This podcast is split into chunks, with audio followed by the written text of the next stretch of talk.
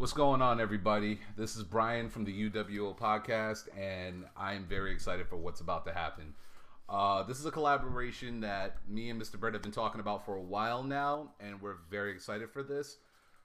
First and foremost, let me let Mr. Bird from the Codex Prime podcast show some love. What's going on, everybody? And we have a very, very special guest with us representing New York, representing one of the hottest podcasts out there in the game. I couldn't do it justice, so I'm going to let the man introduce himself. Go right ahead.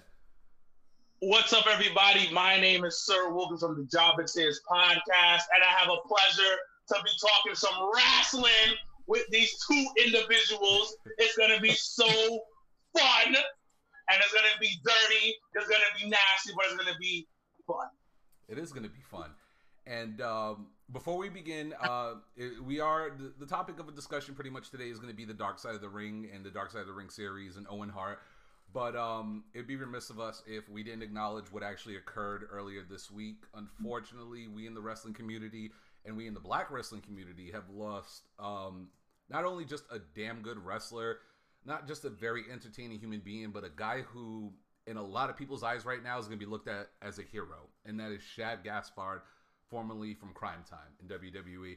Um, I think all of us here have had a Shad interaction, a Shad story. Uh, Mr. Wilkins, I know he was on your podcast recently, um, and he was out in New York. I believe it was to one of your um, to one of your events that you guys hold out there, yeah, like pay per view screens. Mm-hmm. Um, what were your interactions like with Shad, really quick, as we like pay him some remembrance?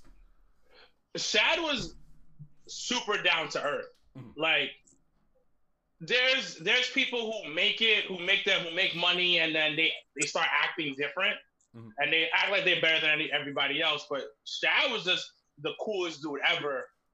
When we met, because I, I challenged him to um a, a workout challenge. Okay, that's how we met. And we met it through the internet actually. And then he he, he accepted it and he was fucking cool about it. And he was just a nice dude. Yeah. That's that's really what it comes down to. He was a good person. Yes. And all of my interactions with him was just positive stuff. I remember a friend of mine's, he wrestles Isaiah Wolf, and I was like, yo, let me introduce introduce you to Shad because he was at the viewing party. Okay. Introduce him to Shad. I was like, yo, Shad, this is my boy Isaiah. He wrestles. Um, y'all should just talk. They stayed in contact. Like Shad, like he would send Shad his wrestling matches to look at, uh-huh. and Shad will give him like, "Yo, hey, work on this, work on this, work on that, work on that." That's like awesome. he didn't have to do that. He didn't have to do that. No, no, I agree. So he, I will always have love for the dude, and he was super nice. I would text him about. We were trying to. So the biggest thing that I that like people got to see is that he's a family man. Yes, yes. And I saw that a while ago because I texted him because I was trying to book him for our July 4th show, which is not going to happen because of COVID. Yeah. And I was like, hey, we having a show July 4th. We want to book you for the show. His first thing was like, July 4th is usually when I go with my family. Mm-hmm. And I don't know if it's going to happen. Let me talk to my wife because maybe we, we can finagle going to New York instead of going wherever we were supposed to go to for July 4th. And, and, and I can do the event. But that's just a family guy. He just loves his kids, love his kid, and he loves his wife. Like, and we all know how he ended up passing away was him saving his his son. Yes. Like it's a it's a road, and a lot of people don't even talk about this either. I don't know if you guys remember the story of him stopping a guy trying to rob a liquor store or a convenience store. Yeah, that's yes. yeah, I heard about that. Yeah. Like I saw the video because TMZ ended up releasing the video, and I'm like, why isn't anybody talking about this? Like the guy walked up to him with gun in tow, I guess threatened to like like you know it was starting some shit with him, and Shad didn't back down. He got right in the dude's face, and the dude was I guess the dude ended up telling him like, "Yo, I'm gonna rob this place. Get out of here." And Shad's like, "You ain't doing none of that shit." Homeboy tried to bolt out the store. Shad grabbed the gun from him, tried to give it to the guy at the register. The guy didn't want it. He held him down. JTG, I guess, was there and ended up coming to where Shad was while they were holding the guy. Like, this is a guy who like needs to be like I know it sucks because it's in mourning, but we need to like yeah. guys like this need to be praised a little bit more because he not just a hero in that situation, but a hero like you said with his family and like saving his like ten year old child's like he sacrificed his life for his child to live a better life. So Carl, any thoughts or I um like fond memories of Shad? Uh, I just have that. I've only met him once, and uh, it was you know at a uh, WWE house show in down at URI. Okay. And just him and J- him and JTG just came up and just started like interacting with the fans. You know, while fans were you know hanging around the arenas trying to get autographs and pictures and stuff. Yep. And there's one I actually just put it up in my man cave. You know, when it was announced that he passed, but it was just us sharing a lot. Like I'm a complete stranger to this girl. I was just a fan of Mark, or you know, whatever you want to call us. And he's just sharing, you know, he's sharing a laugh with us. I can't remember the joke, unfortunately, but I mean, the simple fact that we took some, you know, my friend captured it and we're just like sharing laughs and stuff. That just says, you know, says a lot about the guy himself. That he was just like he was humble. He was too cool. He was cool to his fans. Like he enjoyed interacting with his fans. Definitely. Like he seemed like he was very down to earth and like I'll say this: the the the interaction I've I've had with Shad and with JTG was at a local show here at uh, XWA in Providence. That's why I asked you about the photo. I'm like, was that at XWA? You said it was at the URI yeah. show. Um, it was a small indie promotion. It, they were featured as a tag team match against uh, the Spirit Squad of Ken Doan and um, Mike Mondo. And when their music hit, the place went nuts. There was like three or four hundred people that were there. They instead of walking directly into the ring, spent the entire time that their song was playing just walking through the crowd and partying with us. Like I'm sitting there with JTG uh, doing the little like little dance they used to do when he was getting up and got all the money and the dice and all that stuff. And the entire match, I will never forget this about Shad. There was a lady who said he was sexy. Every five minutes, he would look over to her, lick his nip, or uh, lick his finger, and rub his nipple. It was the the crowd popped every time. It was hilarious. But um, but we do have a lot more to talk about. But like we said, you know, we're gonna hear, uh, be here, and pay our respects to Shad Gaspard. You're a great human being. You're a hero, sir, and may you rest in paradise and God bless your family, man. Um, but we are here to talk about a topic that you know it's become really interesting in the wrestling world. And I remember when the project originally first came out last year, called Dark Side of the Ring, and we're gonna get to the episode that just aired. But I want to ask you guys really quickly. Um, what was your favorite episode of this season? Because we hit a lot of different places in pro wrestling, from WWE to failing companies to New Jack within himself. It, New Jack, like there's no other way we could put this. But um, I want to ask you guys, Carl. I'm gonna ask you first. What was your favorite episode so far this season? Oh, hands down, still the, the Benoit, the Benoit episode. Okay. Like that was just one where that was like it was tough to watch because mm-hmm. you know you're reliving you know that whole situation because that was like a really like dark weekend of wrestling like still to this day like wrestlers do not like to talk about it like they still get choked up and i still and i felt and i still feel to this day that that was a story that needed to be told mm-hmm. and they told it the right way by the other victims the victims that survived they were telling the story. And that's how I felt that that story needed to be told. All right. Uh, so Wilkins, how about you? What was your favorite episode that like or that you enjoyed watching this season from Dark Side of the Ring? New Jack, New Jack. my, girlfriend, was, my girlfriend's gonna love that answer, by the way. oh, that episode was the best episode. I get it. The Benoit episode, great. Owen episode, awesome. The UWF one, that's another great one. But the New Jack one, you cannot like love that guy after that. Yeah. One, his story, it, it, I didn't know his full story. Uh-huh. So it was good watching it. And I was like, yo, this, what kind of messed up life were you living? Yeah. Before all of this. But I loved it. And, and it also he wasn't the most technically sound wrestler. No. We all know that. But he had he was a character. And I think a lot of guys, especially in the business now, forget about that character stuff, that that mic work, that when people living the life of your character, mm-hmm. borderline not breaking kayfabe and being that guy, like it was awesome. You to see that and to see how much of a psychopath he was. Vic Grimes. The craziest, the craziest Grimes. thing. That's all I gotta say. The craziest thing I've ever heard was I was smoking pencil shavings. what the fuck? Mustafa. No, that whole Mustafa, honestly, what it was, a, it was like a serious story. What the They fuck? laughing the entire time. No, see, my, my favorite part about that was when he was like, "You want to try this new shit?" and Jack looking at him like, "Boy," like he wanted to say something wrong to him, like, like what is wrong with you? Pencil shit. Continue. Continue. pencil shavings, pencil shavings, and then there's parts where like it it was the epitome of '90s wrestling and early 2000. He was like, "Yo, I was high when I was doing this. I was probably high when I was doing this too. Mhm. I'm probably high right now." He probably was.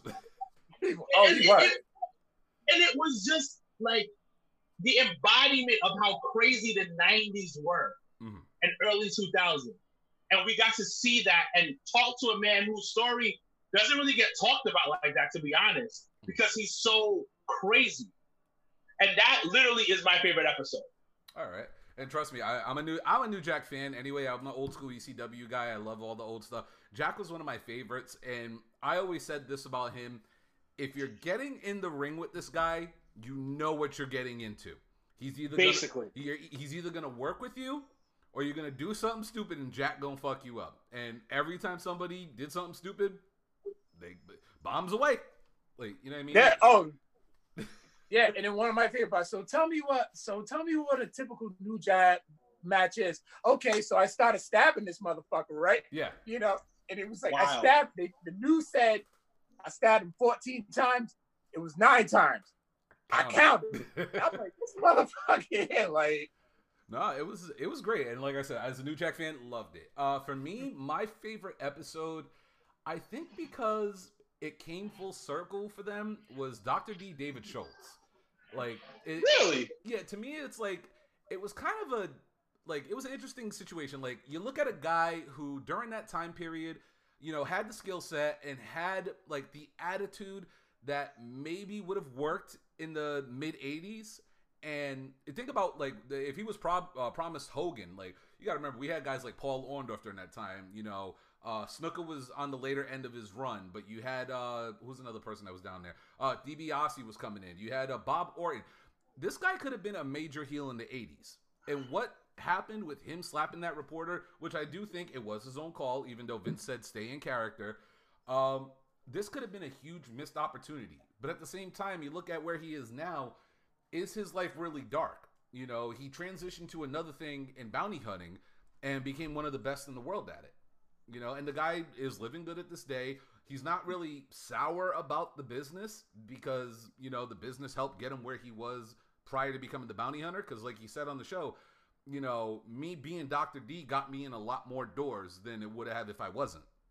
So, like, and at the end, at the end of the episode, I think the last minute, it kind of like summed everything up. Like, the reporter was fine. He said, "Fuck you, Doctor D." Um, he's sitting there picking, get ready to pick some cotton and ship it off and stuff. Like, it was kind of a happy ending to a sad situation. Like, it wasn't really a dark, dark turn, but it was just interesting to see how everybody in that situation kind of came out. But, but I think that's it. I think I, I had spoken on my podcast about it, where there was no malice in his intentions when he slapped the shit out of him. Agreed. Agreed. Yeah. Homeboy, homeboy disrespected him. He Mhm. put it in his place, and that was it. So there was no bad karma coming from that. He got to go to jail. Like you, everything that happens because it was good karma from the situation. Yeah. It wasn't really his fault. It was more the reporter's fault. Yeah, no, agreed, 100% agreed. Like like I said, that's why I don't think it wasn't a dark story. It was more of like a, a career detour that like Yeah. that fucked him in a and, and I only say that because we look at what happened from the 80s up until the 90s and even though WWE financially isn't where they are right now, during that time when it was still a mom and pop business, he would have drew some pretty decent money. Oh, Oh, absolutely. he, oh, he definitely would have. Yeah, he totally would have he totally would have made some decent money. Um, Remember, it's like what he said. The more they hated me, the more money we made. And Bully Ray tweeted that, and he was like, "Listen, wrestling 101." Yeah. Agreed. So Yeah, like I'm not against that at all. At all. Yeah, no, I, I trust me. I, I always say it's 2020. We know how the cake's made. We know how the magic trick's done. But I enjoy somebody who who still keeps some type of kayfabe. Like one of the reasons why I actually enjoy MJF is I've interacted with MJF, and you know, just passing by him at a beach. Carl was there. Um, yeah. I said what up to MJF. He flips me off. Like Carl sees him in the bathroom. He talks shit to Carl. Like the guy stays in gimmick twenty. That didn't happen. Huh? that didn't happen. Oh yeah, but the gum, video, the gum y'all thing, saw the video. the He gum tried thing to sneak in his selfie in his in his when he was coming out and he threw his gum at me. Yeah, he threw his gum at him. It's fucking hilarious. But but like I do respect that in some people. Like I I respect guys who do keep kayfabe, even though like I said we know pretty much how it's done now. But um but let's transition to uh this past Tuesday's episode, which was probably for me personally. I felt like it was long overdue for something like this to be said. Um, it was one side of the story, but it it kind of gave us more like a little bit more evidence in some ways to what really occurred that night. And what what I'm talking about is the Owen Hart episode. Um, they call it, I guess it was the last days of Owen Hart. Right. Um, it was a it was a really it was a really interesting show. I enjoyed it a lot. I I'm a I'm a fan of these shows, like I said, and it's just weird to see like like the, like the clip. To me, the clip is always going to stick out in my mind. Like seeing that little clip just bothered me. It's like I'm looking at it and I'm comparing it to the one he had before, and then even to when like they showed like footage of Sting coming down from the rafters. What what's your opinion on the clip? Because I it's a real touchy situation when it comes to that. So Carl, actually, Sir Wilkins, will start with you on this one. Um, when it comes to the clip, it's if it don't make dollars, it don't make sense. Mhm. And literally, it was a cutting cost type of situation and making it look cool Yeah. at the same time. And the clip wasn't meant for a human being, point blank. It's not meant for a human being. It's a, a quick release type of thing where any sudden movement you you, you can die. Yeah, they said it was about six pounds of pressure, and the clip would release. Right? Yes, and the dude weighed over 220 pounds. So what, what the fuck? Yeah. Um, the, the the clip shouldn't have been used, Mhm. and they were obsessed with him looking a certain type of way, and I get that. But once again, it was they were trying to cut costs, but have a, a, a high budget look, which makes no sense. Agreed. Uh, Carl, your your your thoughts on the clip? The clip that kind of hit me too because uh, for one, the simple fact that she kept it Yes. all these years. Like so I'm like, you this very clip was what ended your husband's life. That's what that was one thing that really got to me. But like I get what they were trying to do. You know, because he was supposed to like trip and fall like once he got into the ring, just you know, as you know, part of the parody act. So it was like, all right, in order to like you know to perform this, Mhm. they needed something quick release. But I felt like just it was it was unnecessary. Agreed. I mean, I, I understand both. I understand like both points of view. Like as a fan, it, it hurts me to know that like, that little thing is what caused this man, like quite possibly caused this man's death or did. Um, to what you were saying, Sir Wilkins, I understand the business aspect of it too. Like I get you want to have that, you know, faster moving. You know, it looks aesthetically pleasing because it's not a big bulky like hook clip on him or whatever and they wanted to save time on it. And to me, it's like I get the save time portion of it because if you really think about the clip, right? If you're thinking about how it's going to work, aside from the little cord on it, when they say six pounds of pressure, him being lowered down, the moment his feet touch the mat, it's it's going to be an instant reaction. It's kind of like when you go on an elevator and you get to your floor and you feel that little doo-doo, that little jolt or whatever. I feel Yeah. like that little jolt of him just touching the ground is what they wanted out of the clip for when he landed. Um, and like you said, uh, him breathing could have set that thing off. And I think that WWE should have, and, and it sucks to say this because it's 20, like it's years later. It's like 20 plus years later. You know, I felt like I get you wanted to get it done quicker and be as fast as Sting, but if you really look at it, look at what Sting was doing. In the earlier portion of him coming down from the rafters, full body, just coming right down. Later on, he started rappelling down. He had like the little clip on the side and had like a little rappel harness, like someone who's like um like like mountain climbing pretty much. Uh, like you could have you could have done it that way. It could have sped up because he could have controlled his own speed. If he wanted to go quicker, he could have went quicker. If you wanted to go slower, you can go a little bit slower. I think there could have been a better option, but it it to me it hurts a little bit. Like as a fan, it's like damn that sucks. It's like one little piece of metal could have saved this man's life. So, um, but another topic I want to get into on the show, and this is gonna be a controversial one about the show, is the legacy of Owen Hart not going into the Hall of Fame. And I think Martha expressed it very well on the show of why she feels Owen doesn't need to be in the Hall of Fame. But as fans, like after seeing all this, after hearing her testimony, after seeing like all the little bits and pieces coming together, Carl, what are your thoughts about Owen in the Hall of Fame? As a fan, this is something I still I still want to this day.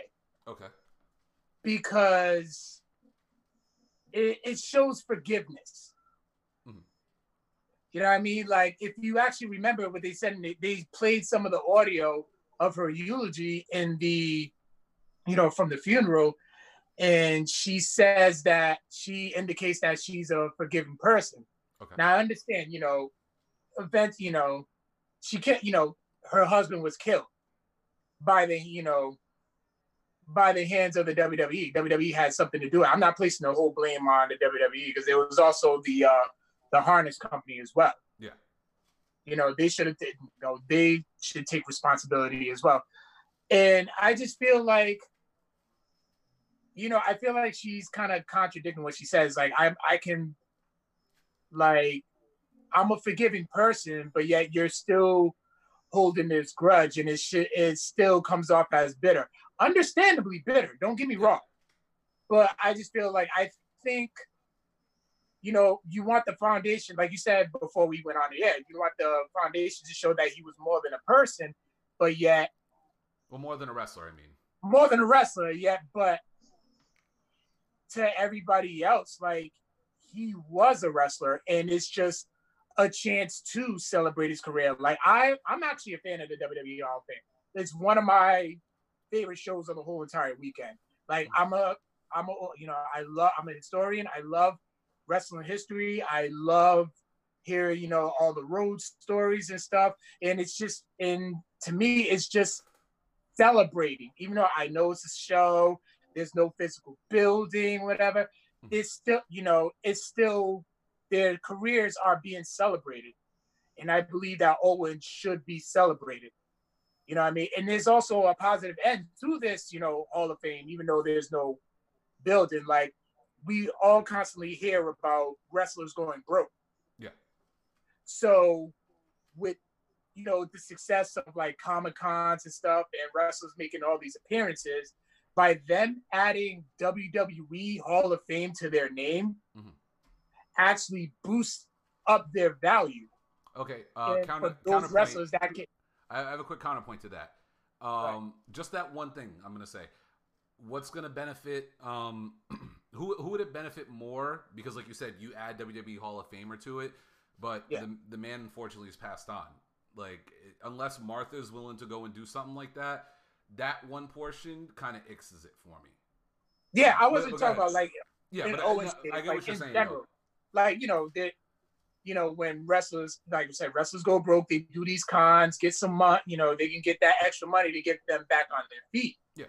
That's why I'm all for the WWE um, Hall of Fame. Well, since they're the biggest wrestling company in the world, mm-hmm. they, I feel like they can get the foundation. It's like them two just work. It's like they're working together. Okay. You know, it can help bring more of, you know, bring more awareness to the foundation you know, and and vice versa. I think there's something that could be worked out between the two parties. Agree. No, trust me, I agree. Uh, so Wilkins, on this situation, uh, Owen Hart Hall of Fame. I don't. Um, as a fan, you, I kind of wanted like about seventy five percent of me like, yo, that would be dope if he was in the Hall of Fame because it kind of, for WWE purposes, it kind of like shows like they're celebrating his shorten legacy. You know what I mean? Yeah. But I'll be honest with you, it's never gonna happen, and I don't blame Martha because you mentioned how that Carl, you mentioned how that she said she's a forgiving woman. Right. She would she would only forgive if she got the revenge that she wanted from WWE. It's because nobody was arrested, nobody was put into jail, nobody's life was, God forbid, like taken away. She never got the revenge that she truly wanted mm. which is why she can't forgive. And I don't know exactly what the revenge is, but I have an idea. It's like you want somebody to really pay for taking your husband away from you. Yeah. And nobody really paid because dollars, money is money. Money is money. You can get money anywhere. Like they, they were well off because um, Owen got the bag thrown at him when Brett left. Yeah. Yeah. That was another thing they talked about on the show. Yeah. Owen got the bag thrown at him, and so Martha doesn't care about that, about forgiveness. It's like, yo, I want this revenge from this company or whoever. Somebody's got to go down, and nobody went down.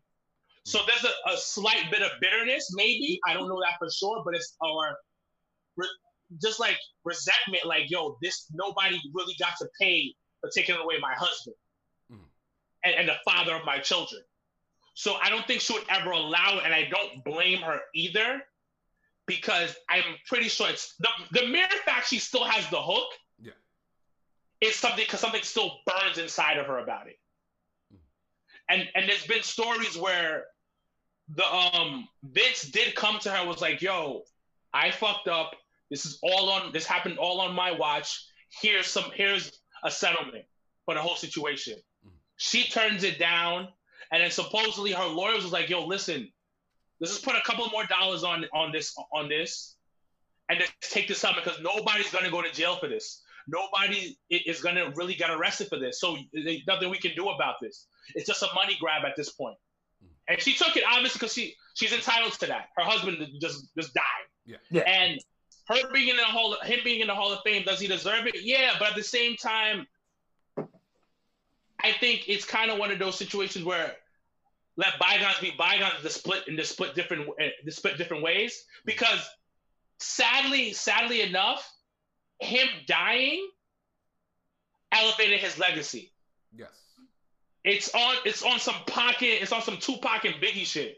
Mm-hmm. like you, you go on, on this on this other level of of legitimacy and like legendary status when you die early. True. why it, but that's just how we as humans see see death as when, especially when somebody's is dope.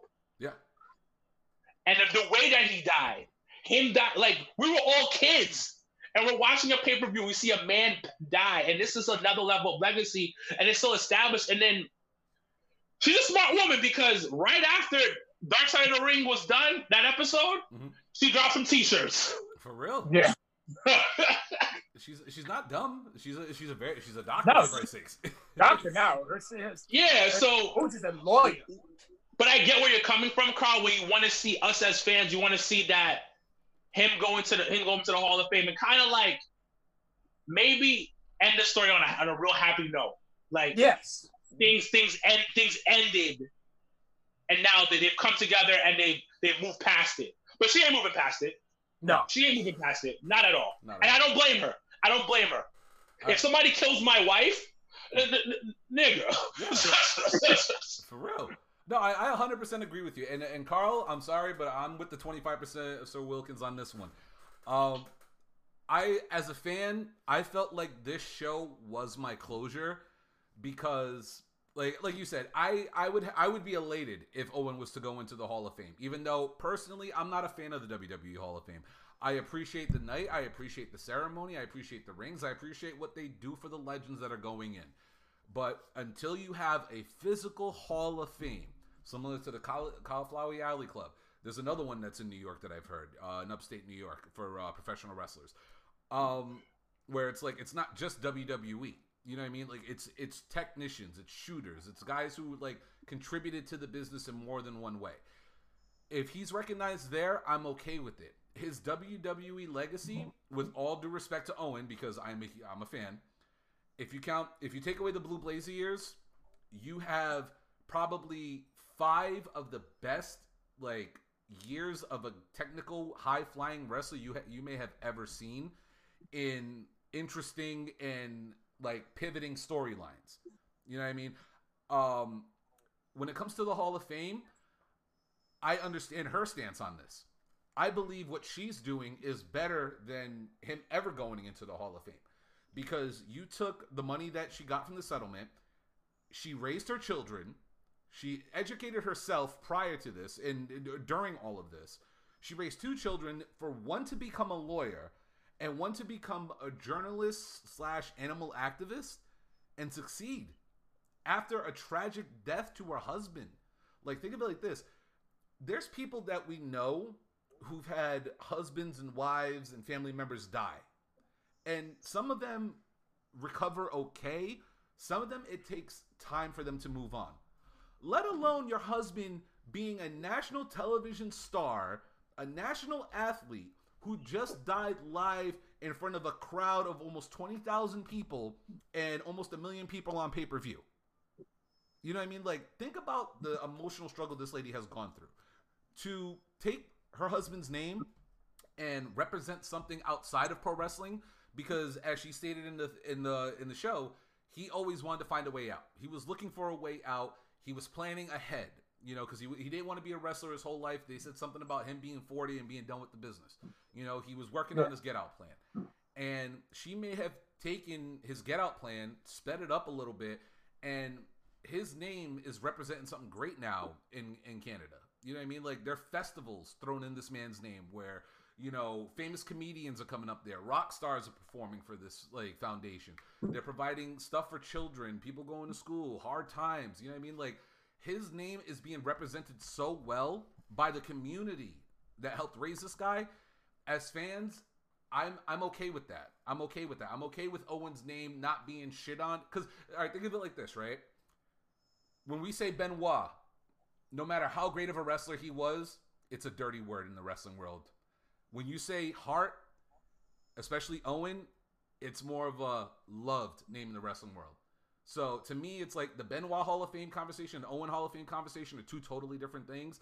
Yeah. But the Owen one, I'm okay with him not being in there now. After watching what I've seen, I'm okay with it now. You know what's crazy with this this um Dark Side of the Ring, mm. I have a new a part of me like is like, what the fuck is wrong with Vince McMahon? Mm.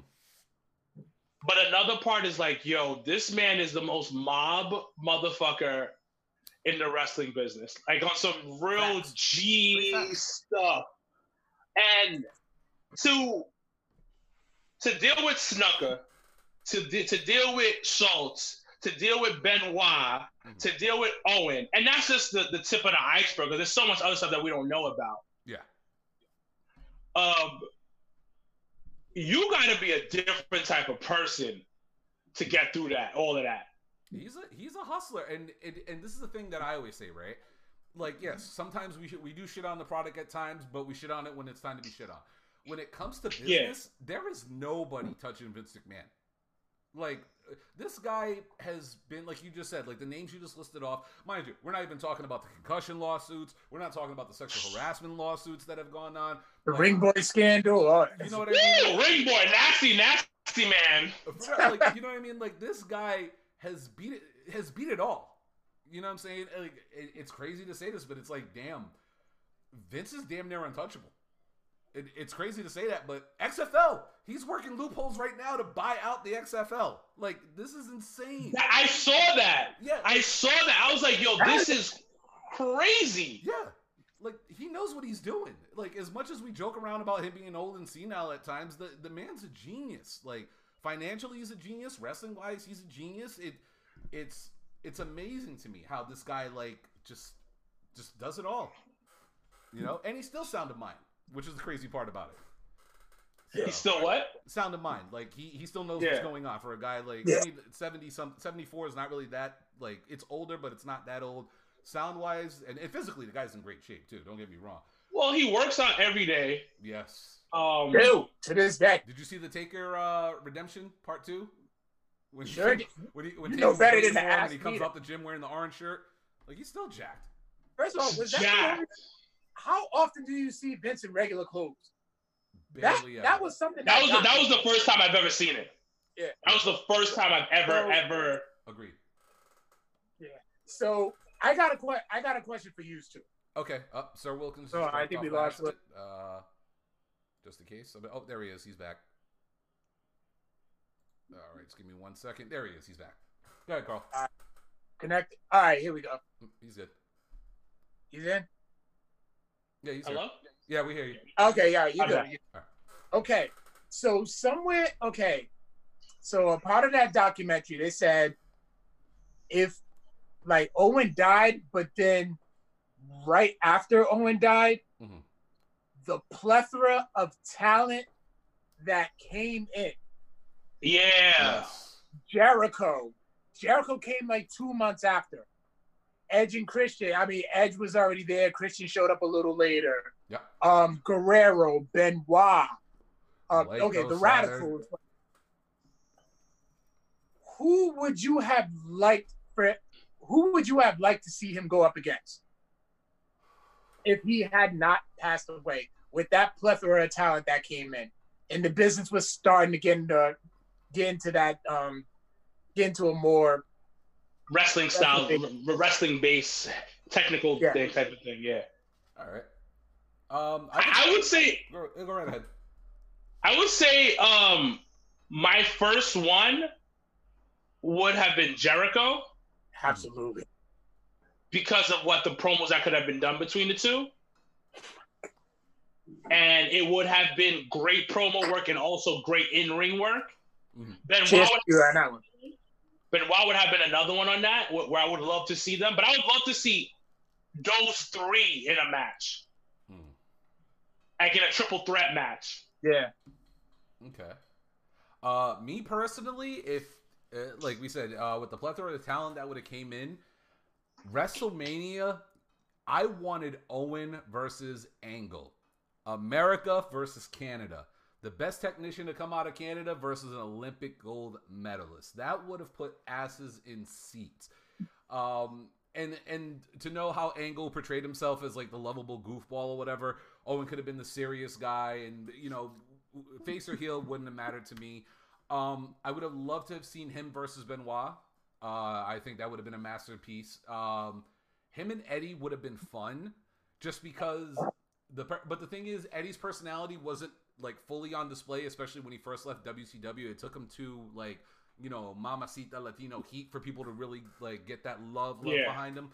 Uh, but wrestling wise, it, any of those matches would have been phenomenal. But for me, it would be him versus Kurt Angle. I would have loved to have seen that story play out. I think him versus I think him versus Eddie would have been e- would have easily been a Meltzer five five star, Yes.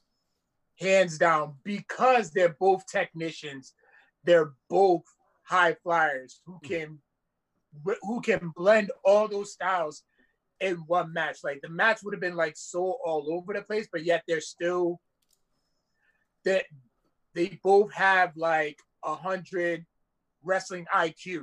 Oh yeah. Easy. So like the story they could have told in the ring would have been like magical. Also him and Jericho too. Oh, definitely. Um, and really quick too, we were uh before you got on, uh, Sir Wilkins, we were having a discussion, and Carl Witten grabbed his book about five star matches, about you know the top 100 things to do in WWE, and one of them was to say watch all the five star matches. What if I told you Brett versus Owen from WrestleMania 10 was not on that list? I'm not surprised because um the better match was on that list The, from that the SummerSlam. uh Razor versus um Shawn Michaels is on that list. Okay, But but from, from, from that particular WrestleMania. Yes, uh, one of my favorites of all time, top five. Trust me, when it comes to Mania talk, that is on my list. I will fight people for that for that match. um, but no, they didn't have that one. They had the one from SummerSlam '94. I believe it was the steel cage match, right? It where was, Owen, yeah. where Owen ended up hanging his feet down, and Brett just goes right by him. I honestly, I am so mad now that you just told me that because the opening match at Mania 10 to me, and as somebody who's trained, right, I, I say go back and watch that match.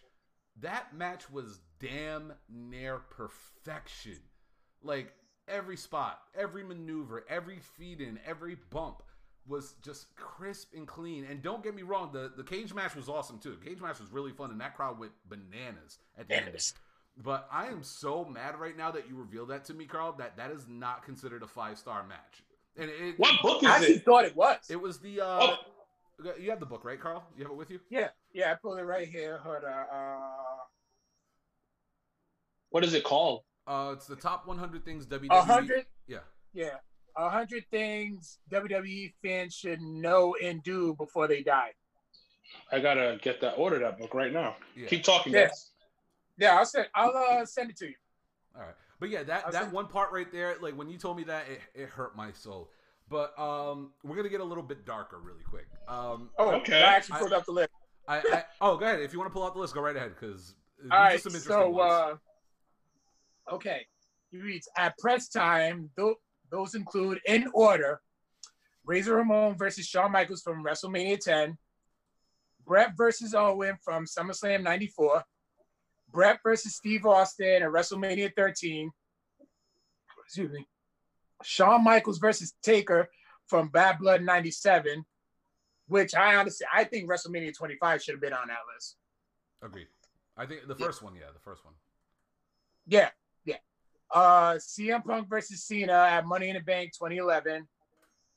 Andrade versus Jonathan Ray? Lee Oh, versus Jo- no versus Andrade versus Jonathan Leroy Gargano He has to say the full name. from uh, I have to say the whole thing.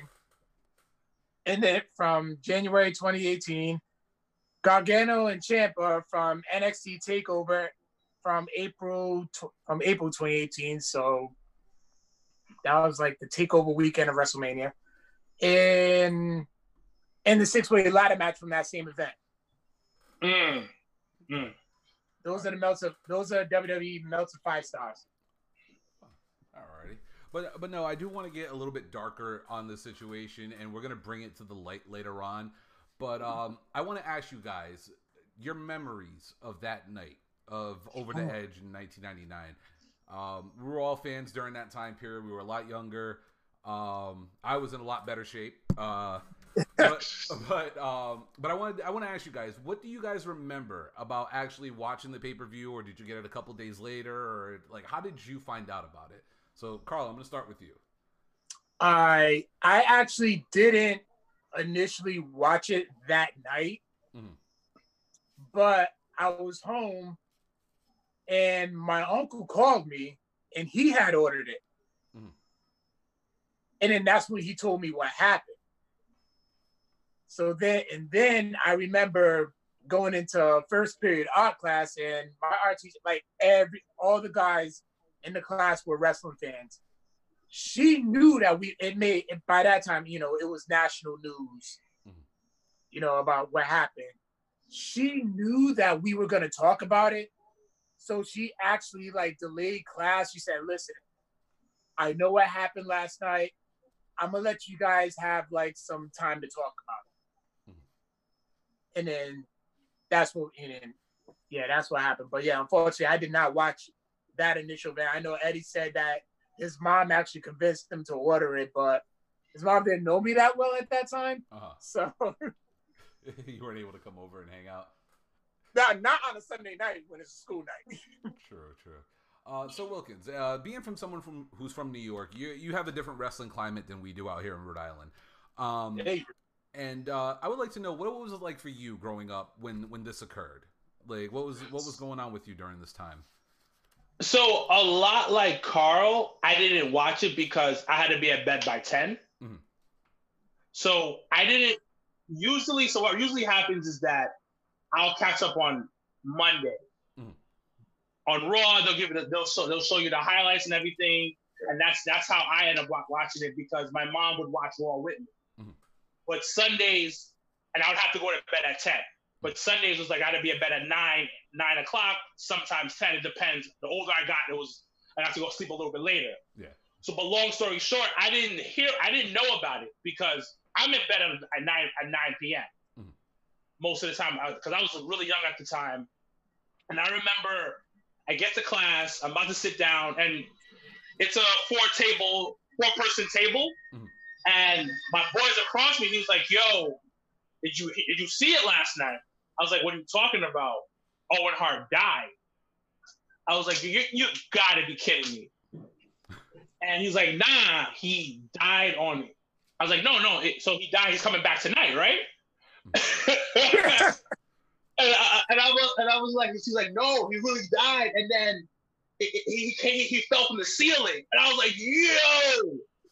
And but you know, social media wasn't out back then when, when um he passed away. There was no way to look back to, to, to watch it. Yep.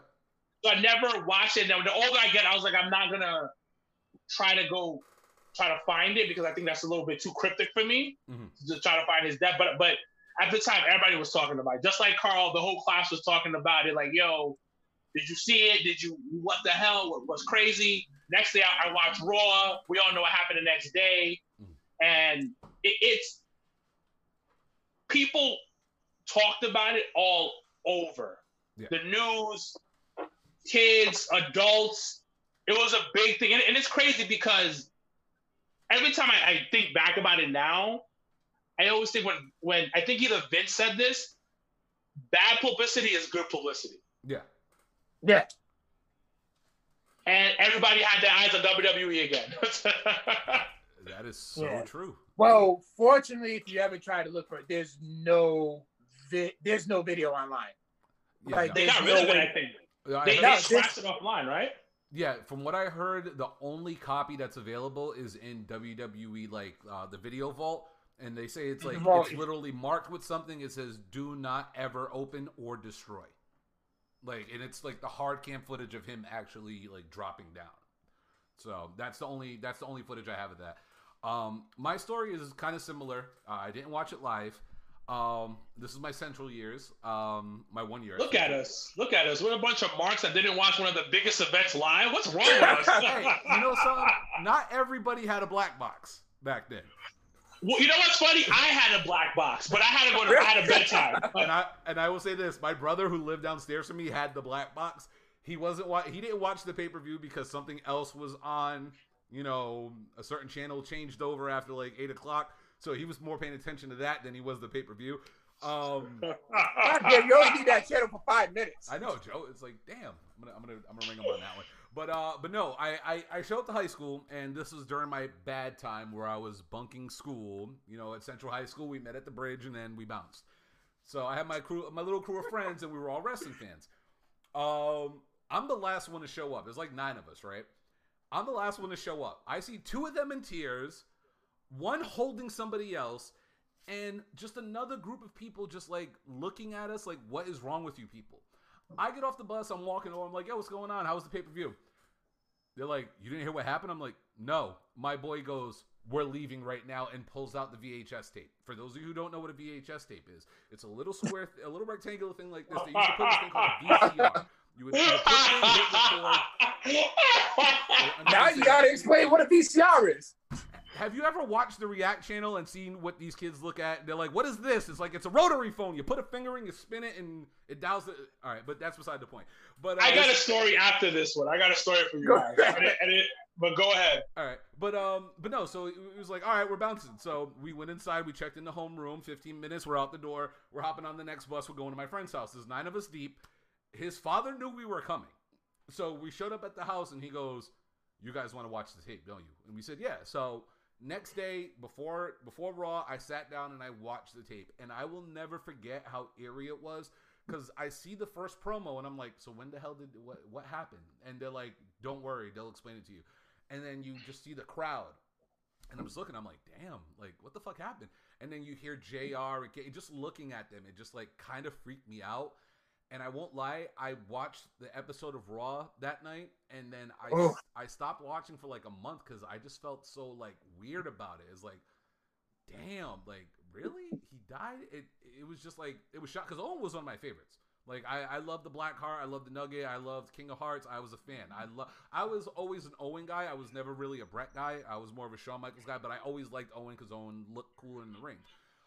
Like it just hit me, man. As a fan, it was just like, damn, that fucking sucks. And it sucks too because at our age, and Carl, you know from being out here, like, like we're a small state, but wrestling fans at that time weren't as vocal as we are now. Like you said, with the internet and everything, like it was like you knew people who watched wrestling, and then you made fun of the people who watched wrestling. You know what I mean? Like that's what it was back in the day. So the people mm-hmm. who watched it, we kept it on the low, but we were always together. And it was just a weird, weird feeling, man. Like for me, I was just, I was just creeped out by it, and I ended up buying the VHS tape like I want to say like eight years ago, and unfortunately, my ex-wife ended up throwing it all away during our like separation and stuff. But I actually had, Damn, I, yeah, I actually had these.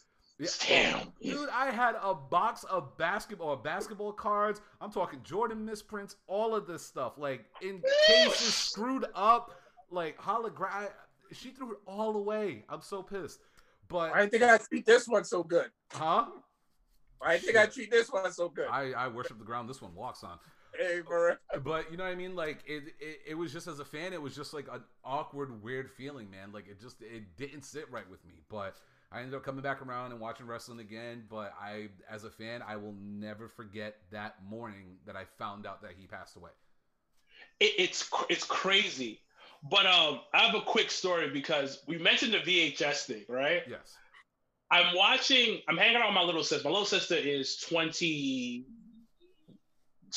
22, 21, and we're watching something on TV, and Damon Dash pops up on the screen, mm. and and I'm sitting there. I was like, "Oh, that's Damon Dash." Like, who's Damon Dash? And I was like, "What? What do, what do you mean? Who David Dash is? It's, it's David Dash from Roc-A-Fella." Yeah.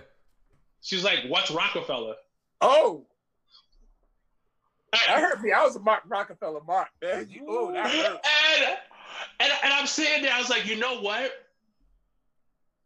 I'm not mad at this mm-hmm. because you are like young and this is way before your time. Like when you will actually like can, can interact with it.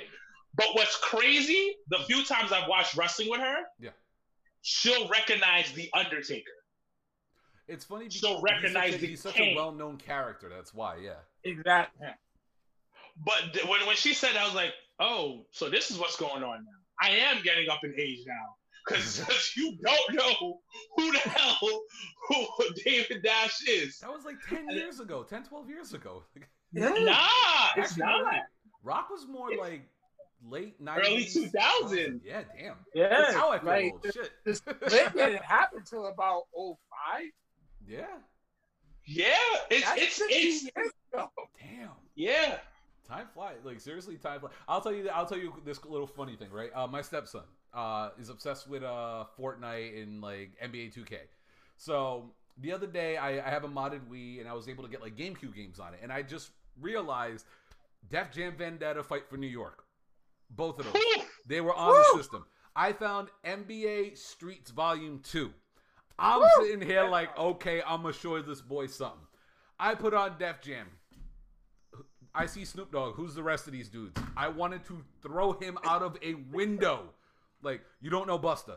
You don't know Fat Joe. And and yes, I will say this because my girl would laugh my ass off. Fuck Fat Joe in that game. He is nothing but pedigrees, and it's it's it's damn near impossible when him and Busta are jumping you. But this boy looked at it like, what is this? And then I showed him NBA Streets Volume 2. I'm like, this is one of the most fun basketball games you will ever play in your life. He goes, yeah, but there's no shot meter, and walks away. I'm like, you you kids, you you know nothing. You know nothing. I want to kick you. But uh, but our parents are the same way with us, though. Exactly. Yeah. Our yeah. parents are the same way with us. So we like. I I always want to like because people shit on newer wrestlings in some ways or another. Like mm-hmm. I've been I've been around like old school heads are like, yo, that the business the business is not the way it's supposed to be anymore. Blah blah blah. Mm-hmm. But it's evolving. Yes, it is. It's evolving. It may not be evolving the way that you want it to evolve, mm-hmm. but it's evolving because how tall are you guys? I'm six foot four. And and um Carl? Five eleven. I'm yeah, like hell. I'm short. No, you're like seven or six. You're at least well, like six, six one. Well, well, you guys are fucking above six feet. I'm like five nine, maybe five ten, maybe. Nah. I lie, my, I lie to my girl and tell her that I'm five ten. Cause my girl's my girl's tall, oh. but a guy of my height and my because because I only weigh because I cut down weight when I started wrestling. I weigh like about on a good day two fifteen, mm. and I'm like about five nine. But now I can get on the big stage because yeah. you have guys like Johnny, Johnny Gargano, Adam Cole, yeah. Ciampa, who aren't monster-sized people, and that's the the evolve of the business is evolving, mm-hmm. right? Where guys, where things are changing in the business, and, and that's the that's the beauty about like the evolving. But I understand other things, but it's crazy because we're all talking about like certain things, and it's like it's um it's like, oh, things are changing. Oh my God, what do you not know? But it's like, yo, that's how it is. Because our parents probably was like, yo, you don't know who, who this person is? You don't listen to this? You don't know who that? Yeah, no, I mean, you can even take basketball into this. Like, aside from Magic Johnson, how many six foot eight guys you know that can handle the ball and bring it up the court like a LeBron or right now like a Luka or Giannis? It's like everything evolves eventually, and the style of play does change. You know what I mean? And it's the same thing with pro wrestling. Like, mind you, like right. I said, I'm six foot four. When I was training, I was about like 285. What if I told you I could hit a 450 splash? Whew, they will tell you. They will tell you to sit the fuck down. Exactly. Because I will tell. I will tell you this. I can hit a 450 splash. I hit it once. I got the shit wind knocked right out of me. I said, I know I can do it. I never need to do this again. Never again. And they, when I was training, they, and it's funny because of Carl, you know my opinion on him. They told me when I was training, train as if I was Mark Henry to slow down the pace. And at first, I'm like, what the fuck? Like, I want, I could fly. I'm a martial artist. I, I could do all of this. And then after the 450, it all hit me. It's like, oh shit, I get it. Like, just because I can do something doesn't mean I need to do something. It's like, what's uh, your opinion on Mark Henry? Uh, I know we're going oh, off subject. It's supposed to be Dark Side of the Ring, but I, I, oh Jesus! No, it's not. It's all right. I will never take away his accolades of what this man has done. I called his bullshit over a year ago. I, am a fan of I'm a fan of Busted Open. I've been a fan of Busted Open Radio for like nine and a half years now. I used to be a truck driver. Um, I enjoy the show. Mark How many lives have you lived? Huh? How many lives have you lived? oh, trust me, I've been. I trust me. I've traveled to different countries. I've done a lot in my young age. I'm a Renaissance man, as I say. But you know, I'm stuck in a home with a cast on now. But um, but no, when I was a truck driver, I used to listen to Busted Open. I've been a fan from like the early before it was even live for five. Um, Mark Henry comes onto the show, and I respect Bully Ray's opinion because he's a very honest person and he gives a lot of insight. I enjoy mm-hmm. Tommy Dreamer because Tommy's just one of those guys that you love. Like you feel for the guy when he sacrifices the business, all this other stuff. When Mark Henry got on the show, and mind you, it's a show for wrestling fans that was by wrestling fans that now brings wrestlers in. From day one, he just gave off such a shitty vibe. Like telling really, fans, yeah, he tell he used to tell fans to shut the fuck up you know, don't bring that, but like logical things that we can sit here and discuss, like even how we were just discussing, you know, the evolution of people in the business, like size and all this stuff you know, if we even have an idea, he would shit on us. He's like, don't bring that weak shit in here. Shut the fuck up. Hang up on this person. Blah blah blah. There, I, I did an episode, and uh, there's somebody in our chat named Rinaldi will literally bring you to the episode. And on our show, we have this thing called Burial of the Week, where we used to bury like, oh, I mean, we still do, but we bury gimmicks just in general. And one day I just went off on him. It was like a year ago, and it was just like, dude, you come off as such like such an asshole, especially to the fans that like made you money. You know what I mean? Like the people like people like me who grew up loving Mark Henry. You know, I'm a nation that I will fight Nation of Domination all day long. You know what I mean? Like celebrate it all day long. But when you start disrespecting fans, it becomes a little bit of an issue. And like I'm not even gonna get into the Leo portion of it, but I see where Leo's coming from with how Mark like right now he's portraying himself like this untouchable mobster. Like I understand the delegation. I understand that there's probably a community of black wrestlers who, you know, are united together looking out for one another and all this stuff. I, I and I even heard that Shad was a part of it. I respect all of that. But my biggest thing is the moment you start shitting on the fans for having an opinion on a company, and mind you, WWE is a company that quote unquote wants to hear the fans' voices when you hear the fans' voices, you're going to get positive and you're also going to get negative.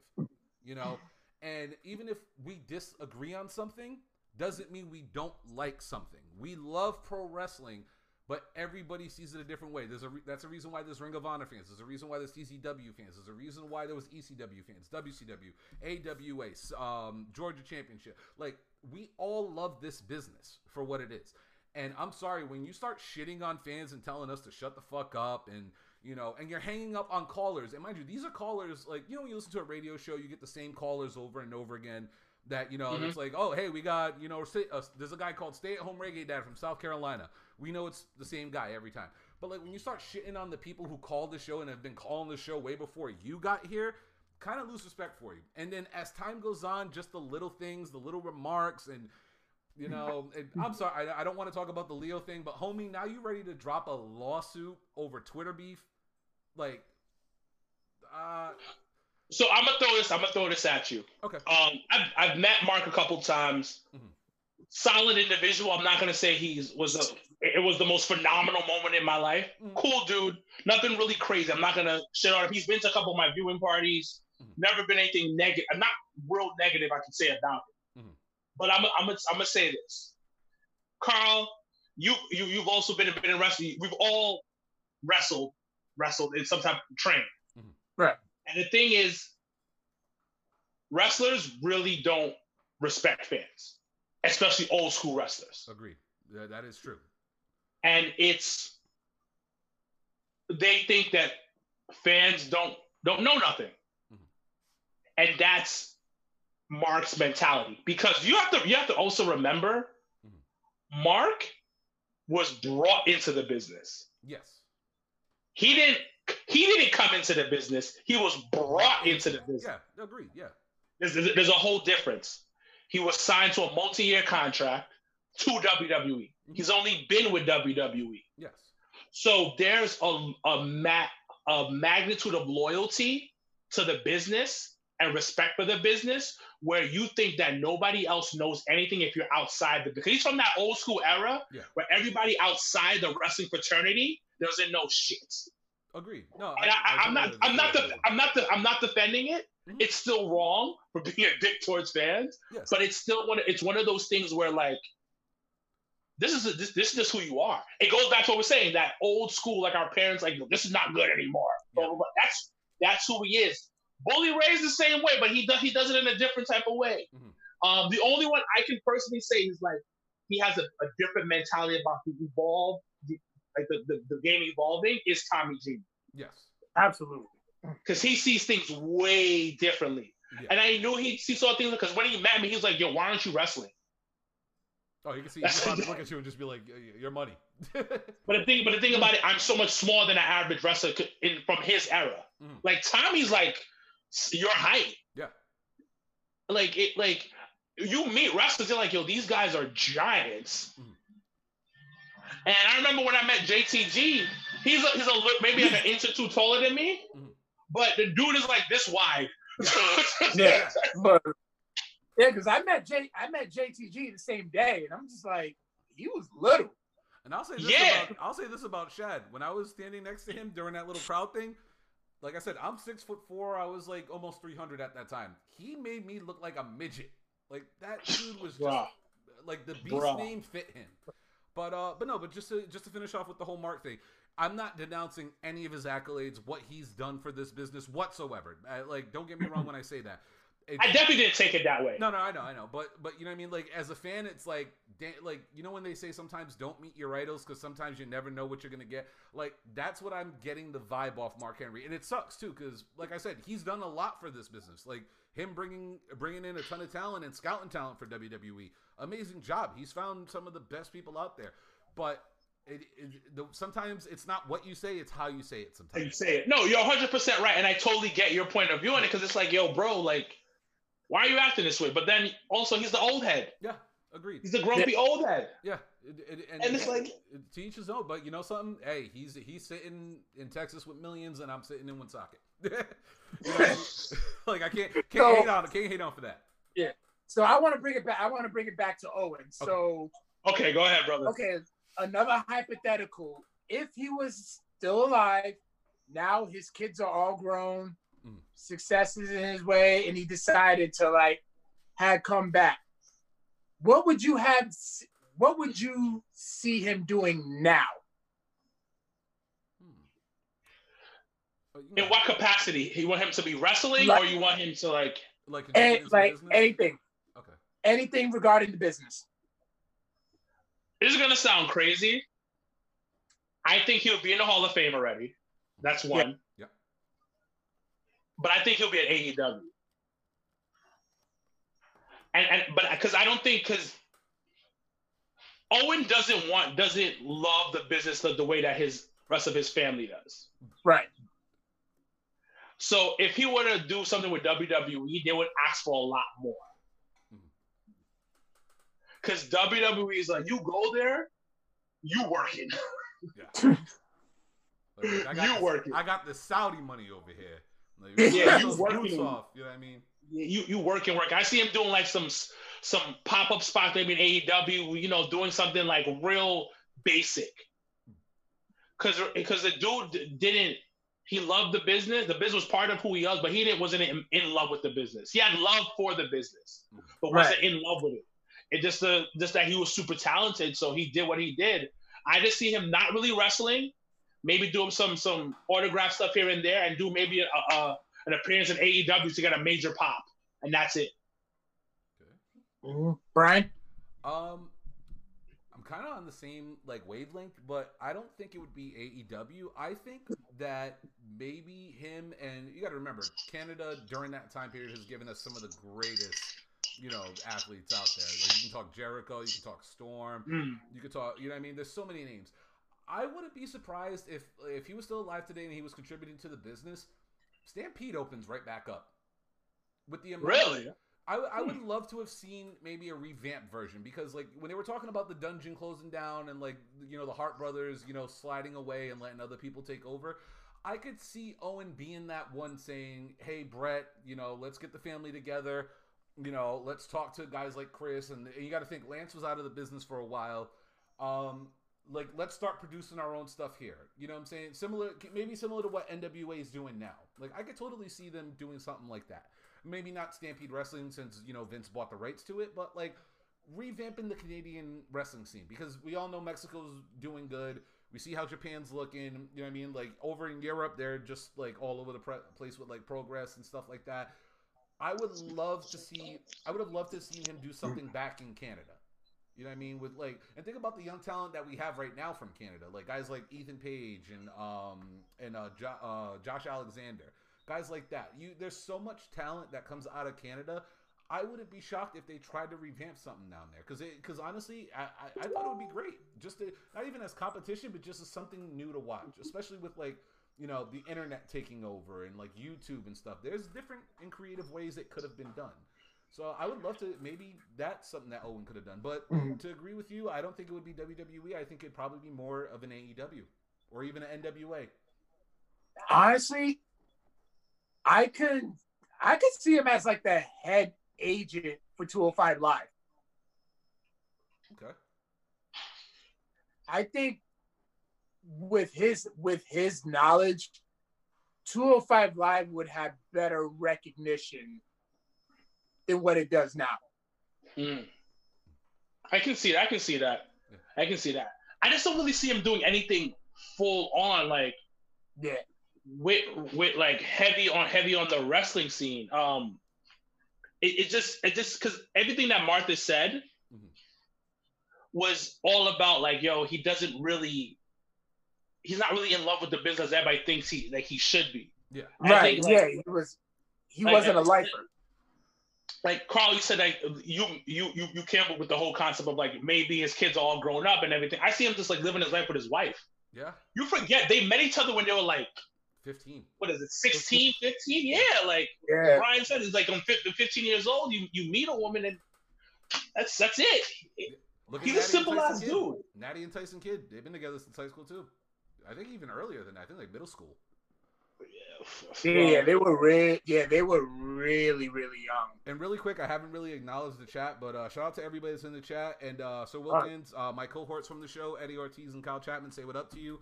Uh, Carl, Oh. they said they hope you get diarrhea. Well, that's Kyle. Oh yeah, it's definitely Kyle. wow Kyle's still That's a- Kyle's still mad Well, at me that oh Bryan- my God, Wilkins, you would What have loved to have been a part of this oh boy. thirst trap tournament.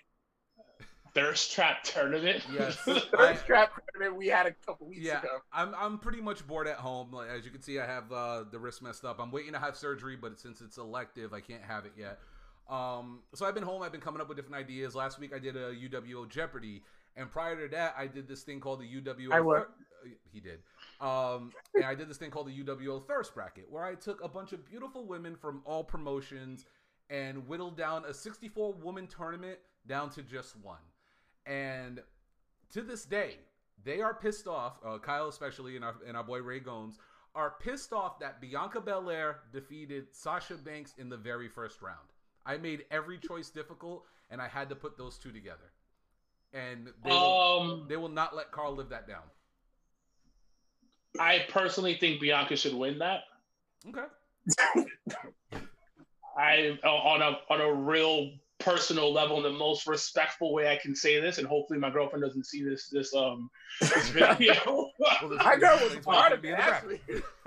but no, no, but like it was Uh. just it was just something fun. Like I made it very no, clear. it is. It, it sounds like it's fun, but I'm going with Bianca Belair on this man. All right. I, I trust me. I'm not. The heat's not on me. It's with Kyle and his friends, but but it's all good. Uh, just so you know, the winner of the the bracket was indeed JoJo. JoJo made it to the end, and JoJo JoJo ended up winning. Um, How did how, how- Bryan? How did the like? How did how did it was voting? Like, how did you guys do it exactly? To like, Uh, pretty much we did we did a live stream similar to what we're doing now. Um, I came up with the bracket. Um, on every round of the bracket, I had two photos that would pop up on the screen, so people who were watching at home could see it. Um, and I had it like the first round, I think I had like six people. The second round, I had like about eight or nine. And um, I, I literally asked everybody, okay, this is this photo, this is this photo, who you going for? And I based on their votes. I did not have a vote in this because trust me, the person I would have wanted uh, got eliminated kind of early, but she made it. who was it? Huh? Who was it? It was Come on. Mandy. I'm sorry, it was Mandy. I. You can't. You can't look at. I, I don't want to get you in trouble, but you can't look at Mandy and say that girl now. Oh, Mandy's in the top five. Yeah. Mandy's in the top yeah. five. I, I, I, I was going. I went for I went for Nia as long as I could though. Yeah. Nia, Nia tried. She- she Everybody knows. she Everybody the knows I love round, me some. Nia. So and there, there, were, there were quite a few upsets, but um, but we have been talking for over an hour now, and so Wilkins, we don't want to keep too much of your time. No, no, it's all good. It's all good. Um, really quick, uh, fond memories of Owen Hart, like moments that make you happy, or moments that you want to tell your friends, "Yo, you should have seen Owen when he did this or did this." Like, what's something that stands out to you with Owen? His King of the Ring winning. Okay, Uh, Baltimore. That's what. That's one of one of my favorite moments. King of Hearts type of thing. I love what they did with him, Mhm. and they didn't do him justice with that Mhm. because it didn't catapult him to the next level. agree. um, where that level of superstardom that, that he, I mean, granted he was a super, he was a star, but he wasn't on that like in in the main event scene the way he should have been and all that nature. And it's it's kind of disappointing because that's what the King of the Ring used to be for, Yep. especially during that time. Mhm. I remember distinctively when Brock was on his way of winning Mhm. the King of the Ring. I kept hearing JR said, King of the Ring, you win King of the Ring, you go to the next level, you become a star. King of the Ring, you become a superstar. It elevates your brand. Blah, blah, blah, blah. He kept saying it over and over because I'm I'm pretty sure Vince is in his ear telling him to say that. But Mm. I always remember that. And then when I look back, I'm just like, why wasn't Owen given that? Yeah. But his win, the way that he did it, his his Movado when he won that, when he won it, and then it, the ceremony was awesome. Yeah. Yeah. Oh, best that cape promo. and best cape and crown ever, and that big ass scepter. Best win ever. Well, if you do remember, King of the Ring '94, and then SummerSlam '94 was against Bret for the title. True. Mm, you are right. You are right. And that actually solidified him as one of the top heels in the business at that time. That is true. I just feel like it should have it should have been done more, man. It's the more should Oh, have been he done should have. He should have gotten the strap. I would have think honestly, if I, honestly, in hindsight, even though WrestleMania 20 was a beautiful moment, Owen probably would have been would have gotten one of those titles I can see that. I can see that too. around that around that time, or at least maybe a little sooner. But Owen definitely would have gotten that that title, one of those titles, and we would have and we would have had some five star matches from that bundle of talent that came in shortly after he died. Mm-hmm. All right. Uh, first and foremost, I'm both offended that neither one of you said him during high energy with Koko B. Ware. Um, but uh, but no. Um, for me, it's it's Owen Hart with all, as the kids say, drip. You remember when Owen used to walk around with a tag team title and then have another tag team title and then have the Intercontinental title and then have a Slammy and then have another Slammy.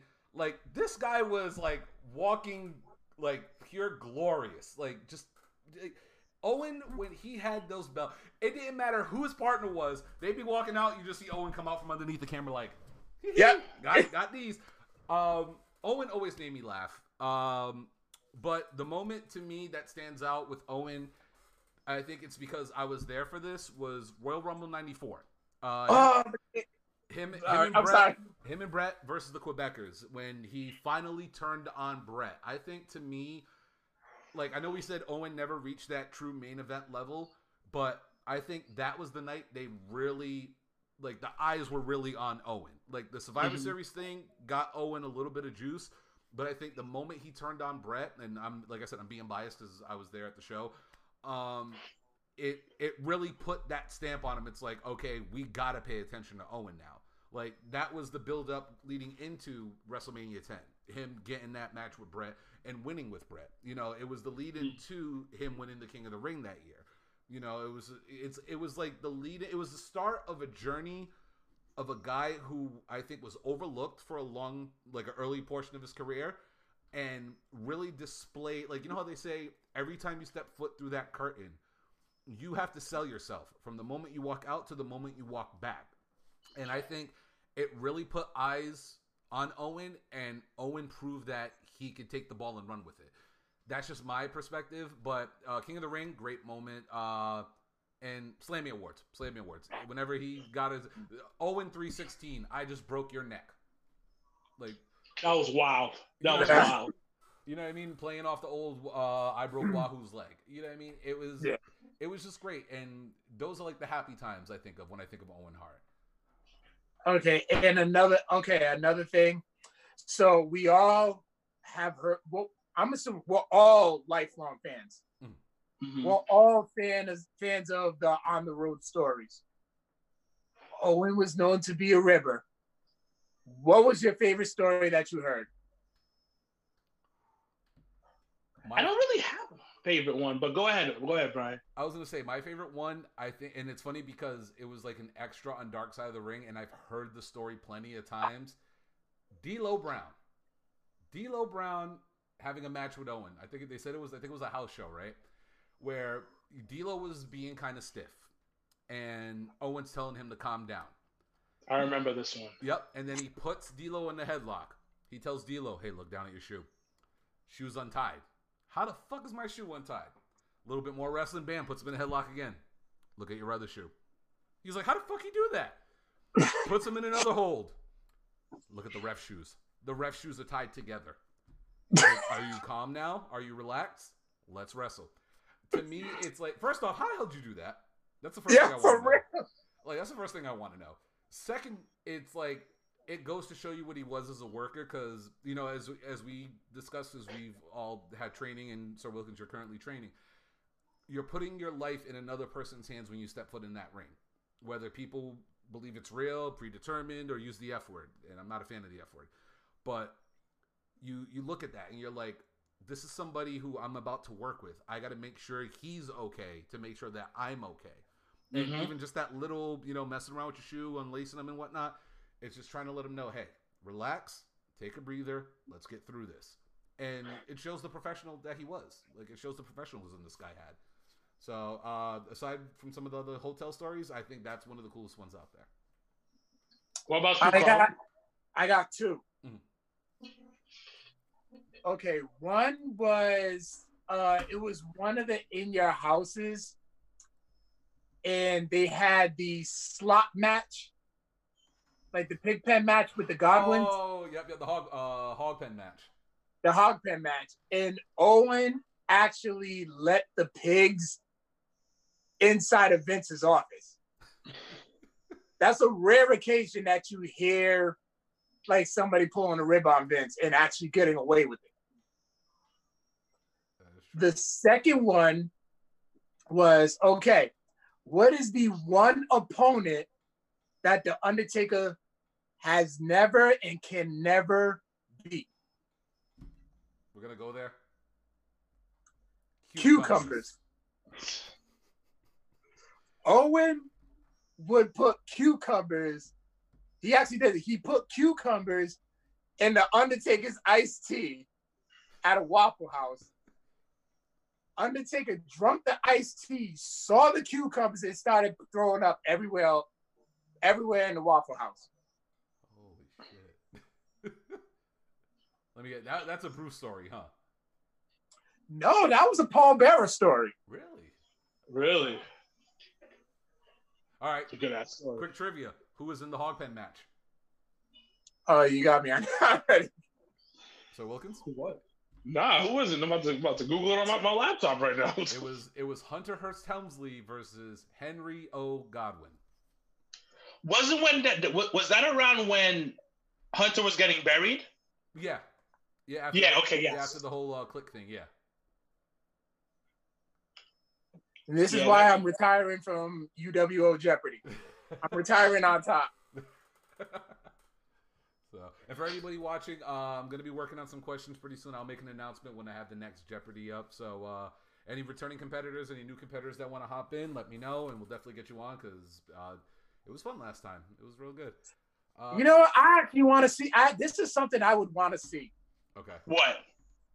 in UWO Jeopardy. I want to see Sir Wilkins versus Mr. Black versus Janelle from HR. My brother's winning that. I'm being honest. My brother's winning that. That my brother is definitely winning that one. Yeah, you wouldn't even give Janelle. A, you wouldn't even give Janelle No, a shot. no, my my brother's winning that one. Yeah, but she works My in the brother. HR. And shout out to Janelle. She shows us some love. She's always popping in Yo, once in a while, man. Janelle is. Let me. Okay, let me tell you about Janelle. Okay. So she was the one who invited that I kept in touch with when I went to New York, and invited me to Love Story. But that that's a place that I'll never forget about going to, because the whole entire bar. It was for a UFC fight fight party. The whole entire mm-hmm. bar was wrestling fans. yeah, Like I couldn't Yeah. believe it. It- it's And a it's a niche over here. It's a niche of like I don't know how is it in Rhode Island when it comes to wrestling fans. it's it's not really like a community type thing but it's one of those when you go to the show you see the same people and it's like hey what's going on or whatever like long time no see what's going on with you but the moment wrestling fancy i will say this on my birthday um kyle and carl took me to this place called uh what's it called the free play arcade Yeah, free play arcade. yeah, it's like a it's like a like an adult like arcade room, and they have like a little nightclub upstairs. And I'm walking, I'm rocking a wrestling shirt. Carl's rocking a wrestling shirt. We go in there, we see a ton of people with wrestling merch on. I just went like this, and for the next hour, everybody with wrestling gear on was coming up and too sweeting me for my birthday. They're like, "It's his birthday. It's his birthday. Too sweet." Goes to the bartender. It's his birthday. Shots on me. Too sweet. Like the entire like it's it, when we're together, it's a great time. It really is a great time. Yeah. Nobody's hating on anything. No one's shit talking. We're all like, whatever show we go see, we have fun. Nah, you got you gotta love the community, man. Definitely. Oh yeah, absolutely. But yeah, like Janelle, when I first started talking about Janelle, this is the first time I've ever heard a woman asked me this. Like I was telling her like who I was, my podcast, and I'm from Rhode Island, and we was talking about wrestling fans and stuff. And she- she asked me what was the indie scene like. I never. That was the first time I've ever heard that from a female, let alone a black female, oh, but Oh, well, a female in general. How is the indie scene like up there? We're actually we got some pretty good stuff. Like we have uh, Beyond Wrestling does our area a lot. They uh, they do a lot of Mass, Rhode Island. Uh, we have a company called uh, XWA. Uh, through there, we you had mentioned that. Yep, we had XWA who uh, had guys like uh, Mike Bennett was here. Tommaso Ciampa was the champion right before he got signed to WWE. Uh, we had Uha Mike Bennett and um Mike Bennett. Sorry to cut you off. Mike Bennett and Matt Taven actually ran it. For Yeah, a. Matt, Ta- Matt Taven from Ring Mhm. of Honor. They they actually run the school out here. Um, we had Uhaa Nation prior to becoming Apollo Crews. We had him for a little while. Um, we have another company called What, which is Wrestling Has a Tomorrow. Uh, they run this place in Providence called uh, Fet. Like a, it's like a little nightclub or whatever, but they do a lot of their shows out of there. Um, we get a lot of people. Like we got like AR Fox used to come down a lot. Um, Paul London. Um, out of like Rhode Island guys, I'll always throw out JT Dunn. He's he's from Providence. Um, oh really? Yeah, he, he's from Providence, Rhode Island. He's a, a super cool dude. His I, I, watch his Twitch stream and we chat once in a while. Um, I, I always say I always tell people keep an eye out on him. I don't know when he's gonna get the call from somebody, but I think he's gonna get the call from somebody one of these days. Um, but yeah, like the independent scene out here, there's usually a show every month or so out here. So like it, well, prior to what's going on, but there's there's usually a show out here, and we get a couple decent names and like big like independent names during the time. Like we got the Bucks for a while. We got um, we got like pretty much that whole little crew except for Kenny. So, but aside from that, like yeah. we, we got a lot of big names. Like Cobb used to come down here a lot too. Keith Lee was a regular for XWA for a little while. So Leo, Leo was down here. This is the first time I actually met Leo. Was at XWA show. Mm-hmm. Oh, um, Wildman Congo, who wrestled for Ring of Honor, he's pretty big on the indie scene. Yep, Wild he's okay. actually like, yeah, I trained with Congo. He's very good friends of ours. And that's how Carl got the name Stinky Carl. We're not gonna go there. he told he told us on the show, but he's a yeah he's a he's a great guy. So Congo's awesome. Dope. But, but the indie scene, it's it's pretty strong out here. Um, like I said, I know like you like you're from New York and your scene's a lot different than ours. So what's it like for you right now in New York, or prior to what's uh, occurred? Well, well, prior there's a lot of a lot of like, so it's like New York, New Jersey. Yep. So they kind of run together. So the one like there's a there's Hog H O G. Mm-hmm. There's um Battle Club Pro. That's one of our partners. Okay. Um, BCW Recombination Wrestling. We have um, Violence and Suffering, BWF. Um, so we've had everybody come out here. To be honest, Austin Theory. I've interviewed Austin Theory because uh, he's been he, has been he's been at a, um, a BCW show. Amazing Red, you, you, guys. Well, he's my coach. The Bucks. I've seen met the Bucks a couple times. Mm-hmm. I met Cole, um, Adam, Adam Cole, because um, also uh, Evolve runs out runs out of New York a lot, a lot. Oh, nice. So you'll see a lot of WWE NXT guys that that come and do shows, come and do shows out here. Also, Warriors of Wrestling, um, their owner, he's a former like WWE ish kind of guy. Mm-hmm. Like he wasn't the top guy, so he knows a lot of people. So that's how I met Tommy Dreamer because okay. he was booked for the show. So it's it's a good scene. It's a really good scene in New York, like healthy, like real healthy scene very competitive, but also community based. Yeah. And, and and it was at a really good point, like right before the pandemic. I believe it. Like like because it was, in my opinion, it was a uh like a whole restarting of the scene because to be honest, a lot of people got signed to AEW or NXT. Yeah. So they like AEW literally came into the the independent scene and like pillaged the independent scene yeah. of talent. So it was a like I, I kept telling my guy, my, my, couple of my friends who wrestle like consistently. I was like, "Yo, this is your time." So there was a re- a slow resurgence happening of new talent coming up. But like I said before, and some people are saying no, maybe not when this pandemic is over and so many people got released from WWE, yeah. the independent scene in, in America is about to be crazy. Flooded. Flooded. And I will say this I, I, I watched a couple House of Glory shows. Uh, Ken Broadway. Kid's awesome. Oh. Ken Broadway is awesome. I, I watched this dude a couple of times, you know, and rest in peace to Matt Travis, but Ken Broadway got something, man. That kid, that kid's got talent, and I could see he. I'm surprised he's not signed yet, at least to either a development deal or to somewhat on his way to AEW. That kid's got some scary, serious skills when it comes from like representing House of Glory. I'll I'll say this here because I haven't said it anywhere else.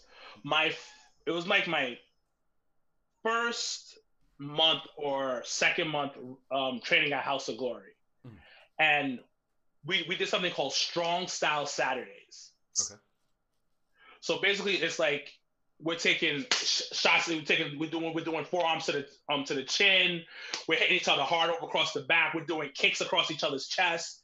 and I got teamed up with with Ken. Oh man, he's not a small. He's, not, he's not a small dude.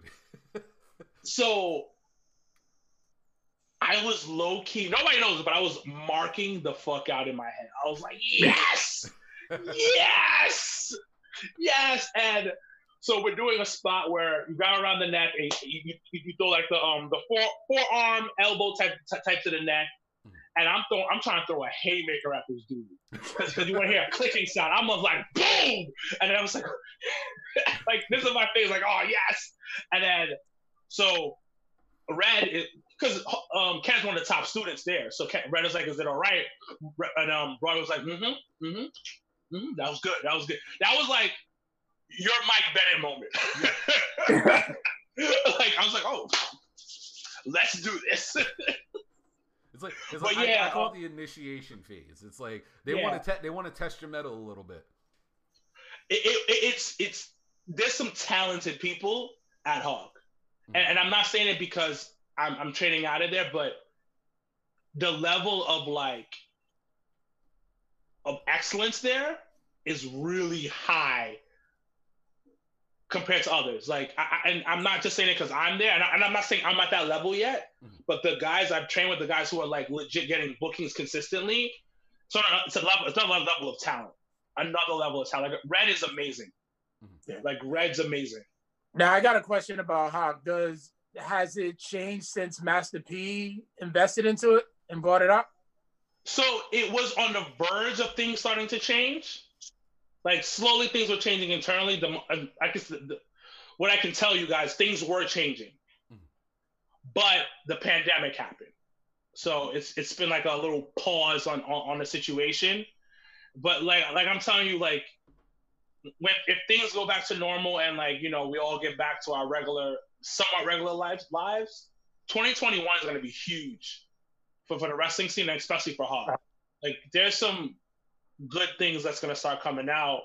And wrestling's at a resurgence right now that it, it was going to. Like, I really felt like that Fox deal mm. was like the beginning of like something different for wrestling. I agree. But one of the things that I will say this pandemic hurt wrestling, but helped wrestling at the same time. Because remember, wrestling's the only sport that's still going on right now. True. Yeah.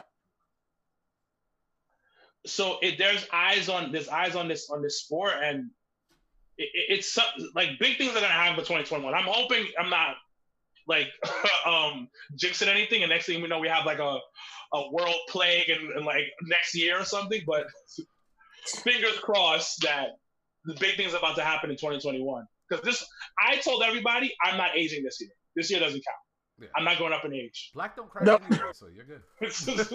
yeah.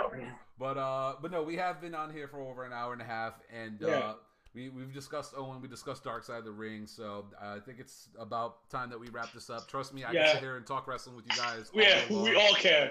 Yeah. So, uh, so Wilkins, from uh, personally, I want to thank you. I'm a fan of your show. I've been listening for a while now.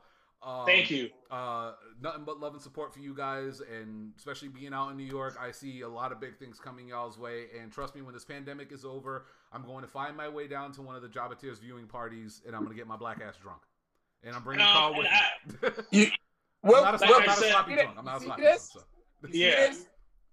I'm DJing one of the one of the viewing parties. I got you. I got you. Listen, first drink is on me. I got I got I got a plate of 50 wings waiting for it's gonna be eating between us two. I might have to get a hundred because we some big dudes. So big trust me. Bro, I'm little, but I I can I can eat. we know the little dudes know how to eat. Y'all little bastards can eat all day long for real. And uh, trust me, uh, same sentiments go with uh, Kyle and Eddie. We're fans of the show. Uh, we enjoy what you do. We we appreciate what you do for other podcasters, especially with your network and stuff. Um, we just want to say thank you again for taking the time to come speak with us, especially about this. Thank situation. you for having me, man. Oh no, any anytime. Trust me, anytime you would love to come back on, if we can reach out to you, we will be more than welcome to have you on. Uh, Carl, you're always there for us. Thank you again. You're the one who well, set this whole thing up too, by the way. Listen, thank you, Carl. We friends. We we already friends. Like I I'll never forget. Like I I think you guys, I posted something with, I, it was either with myself or with Codex, and I we posted something about wrestling. And I just came across Jobber Tears podcast. I'm like, okay, like for some reason I just clicked on their page. So I'm like, wait, what? So then I automatically subscribed. Started listening, and I'm like, yo, these guys are these people are my age, look just like me, and they're wrestling fans. And then I'm like, yo, they know their shit. Mm-hmm. Just like me. And I was like, yeah, I have no I had no choice. I was like, I have to reach out to these guys. thank you. Thank and you. We've been and we've been kicking ever since. I got one of the, I got one of their shirt, wore one of their shirts on my birthday one year, still sitting in the closet. So now I appreciate I appreciate the love and, and like I appreciate that like we all get to work together and like do stuff together because like this community is small and it's already small of people that look like us. Yes. Exactly. so it's good to just just network and, and continue. You guys are on Twitter? Yeah, we, yeah. We have a Twitter, yeah. I need to add you guys to to the uh, to the uh, we'll say it off camera.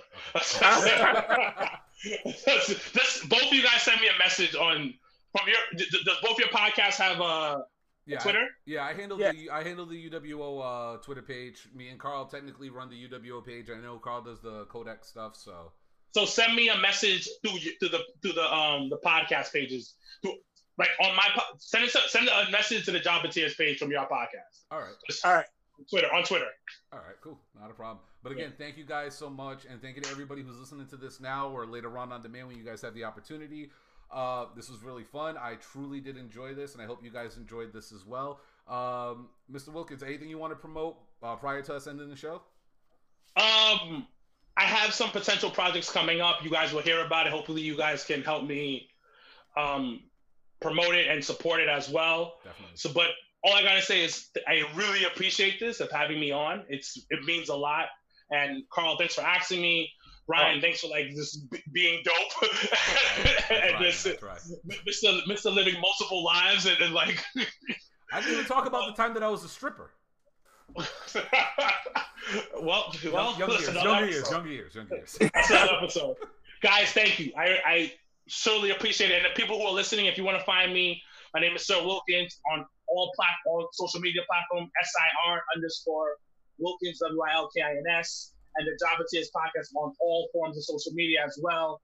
Thank you guys. Thank you, thank you, thank you. I really appreciate it. Thank you. Thank you. Mr. Bird? Oh man. Codex Prime Podcast, just Google us. We are everywhere. Uh, you can also just find me, Mr. Bird 1027. Uh, eventually I'll get back to like doing some live mixes. I don't know, because that whole Facebook flagging DJs and stuff gets uh, you know, it kind of gets to me. But do I've been doing IG. Do it on IG. Yeah. Yeah, I think I did it IG once, but yeah, Facebook be messing with me, so. but yeah, I'll get this time. I've been wanting to do some like old school mixes, a couple of wrestling mixes as well. So be on the lookout for that. Yeah, I think I'll probably stick to just IG. All right. And to everybody else, again, thank you for listening to the show. Uh, we will be back live this Sunday. Uh, we might have a special guest from uh, one of our wrestling groups uh, representing uh, NAAW.